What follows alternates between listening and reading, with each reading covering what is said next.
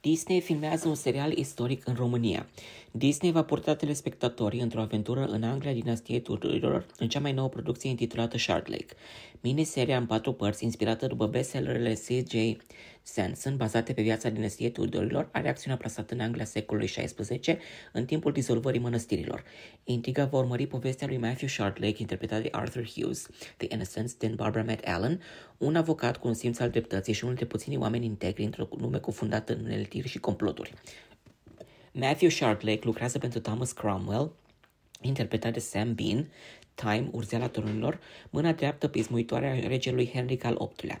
În ciuda loialității de neclintită a lui Sharpley pentru Cromwell și coroană, statutul său în societate este potrivnic din pricina înfățișării sale de o persoană suferintă de scolioză, în timpul dinastiei Tudorilor fiind etichetat de cocoșat, oriunde aruncă privirea.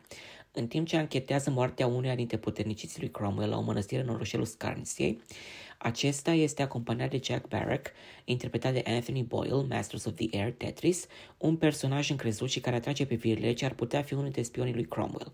Producția este produsă executiv de George Orman și Mark Pybus pentru compania de producție The Forge, Stevie Lee pentru Runaway Fridge și Lee Mason pentru Disney Plus EMEA, Europa, Orientul Mijlociu, Africa.